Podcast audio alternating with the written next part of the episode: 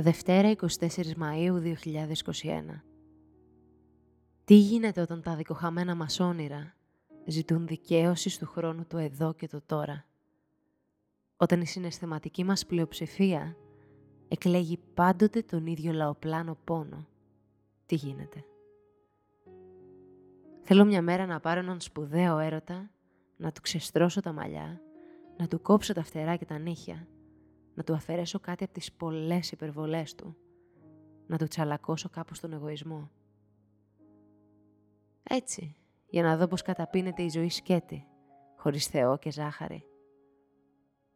Και αν δεν τρομάξω ούτε και τότε, θα πει πως είμαι ατρόμητα εθισμένη στη μοναξιά μου. Και ίσως να αισθανθώ καλά, που δεν θα χρειαστεί να παιδέψω άλλον αγάπης δεσμό. Αν δεν έγραφα, θα μπορούσα να ζω ανεπιφύλακτα μια ζωή ειρηνική, μήπως θυμίσω μια φορά και εγώ το όνομά μου. Μα είναι δύσκολο κάτι τέτοιο, όταν ενηλικιώνεσαι καταναγκαστικά μέσα σε αδιέξοδα πεδία μάχης. Όταν μένεται ένας πόλεμος ακατάπαυστος τριγύρω και εντός σου.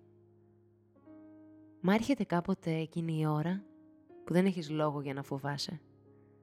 Όχι γιατί συνήθισες, μα γιατί δεν έχεις πια κάποιον ή κάτι να χάσεις. Μην κρύβεσαι άλλο, λέω στον εαυτό μου. Παρακάτω μπορεί να μην υπάρχει ουρανός να σε σκεπάσει. Μπορεί να μην συνεχίζεται και η θάλασσα. Για να ποντάρεις έστω σε ένα μίζερο πνιγμό. Εν μέσω τέτοιων λογισμών αποφάσισα απόψε στις ποιήτριες της Δευτέρας να σας φέρω κοντά σε μια δική μου Μαρία. Τη Μαρία Πολυδούρη. Μια γυναίκα που βίωνε τα όσα έγραφε, όχι αναπαυμένη στο θεωρητικό υπόβαθρο μιας σκούφια φιλολογίας, αλλά ιδρωμένη στον πρακτικό αγώνα μιας επαναστατημένης συνείδησης. Φιλελεύθερη, μοιραία, αδικημένη ή απλά καταραμένη ρομαντική. Δεν έχει και τόση σημασία τελικά.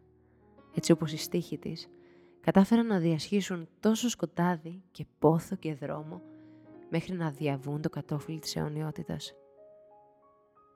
Όταν τα μάτια μου διασταυρώνονται με κάτι δικό της, αισθάνομαι ένα χέρι να κλείνει προστατευτικά τα φώτα και τα παράθυρα του μυαλού μου, για να μπορέσει στο δωμάτιο η καρδιά μου να διαβάσει πίσω από τις σκιές των λέξεων. Γιατί μόνο έτσι διαβάζεται η ποίηση αυτή, με το ατιμέλητο βλέμμα της καρδιάς. Και τότε μέσα από τους τοίχους μοιάζει να ακούω τη φωνή της να βγαίνει παρετημένη και γλυκιά και να μου ψιθυρίζει δύο αγαπημένους μου στίχους της. Είμαι άδεια θήκη μέσα του κόσμου τη βοή. Και όλο αυτό γίνεται πιο δύσκολο όταν πιάνω τον εαυτό μου να ταυτίζεται με αυτό και ανεπανόρθωτα να συμφωνεί. Η Μαρία Πολυδούρη γεννήθηκε στην Καλαμάτα τον Απρίλιο του 1902 θεωρείται ποιήτρια της νεορομαντικής σχολής. Αρχικά η γραφή της επηρεάστηκε από τα μανιάτικα μυρολόγια, όπως μαρτυράει, και το πρώτο της πεζοτράγουδο με τίτλο «Ο πόνος της μάνας», με το οποίο κάνει και την είσοδό της στο χώρο των γραμμάτων σε ηλικία 14 ετών. Ανήσυχο πνεύμα και δημιουργικό, φαίνεται να μην χώρεσε ποτέ μέσα στην εποχή της. Η ζωή της χαρακτηρίστηκε βαθιά από τον δεσμό της με τον Κώστα Καριωτάκη, μια σχέση που τελείωσε απότομα και άδοξα, όταν εκείνος προσβλήθηκε από σύφυλλη.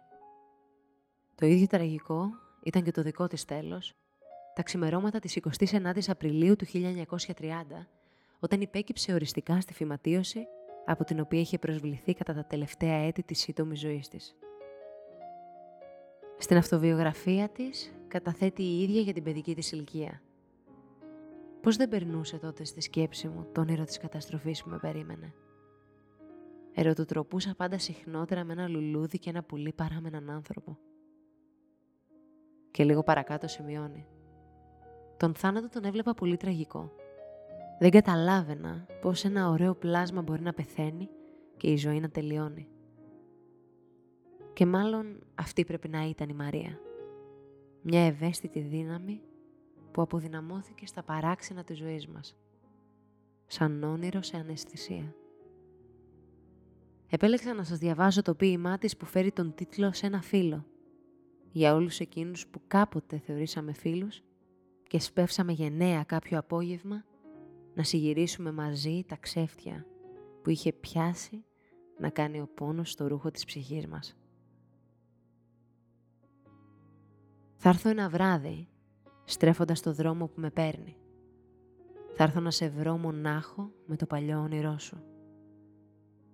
Η εσπέρα της λεπτές σκιές νοχελικά θα σέρνει, περνώντας στο μοναχικό μπροστά παράθυρό σου. Στη σιωπηλή σου κάμαρα θα με δεχθείς και θα είναι βιβλία τριγύρω, σε σιωπή βαθιά εγκαταλειμμένα. Πλάι-πλάι θα καθίσουμε. Θα πούμε για όσα πάνε, για όσα προτού τα χάσουμε, μας είναι πεθαμένα. Για την πικρία της άχαρης ζωής, για την ανία, για το που δεν προσμένουμε τίποτε να λυθέψει, για τη φθορά και σιγαλά στη σκοτεινή ησυχία θα σβήσει και η ομιλία μας και η τελευταία μας σκέψη. Μα η νύχτα στο παράθυρο θα έρθει να σταματήσει.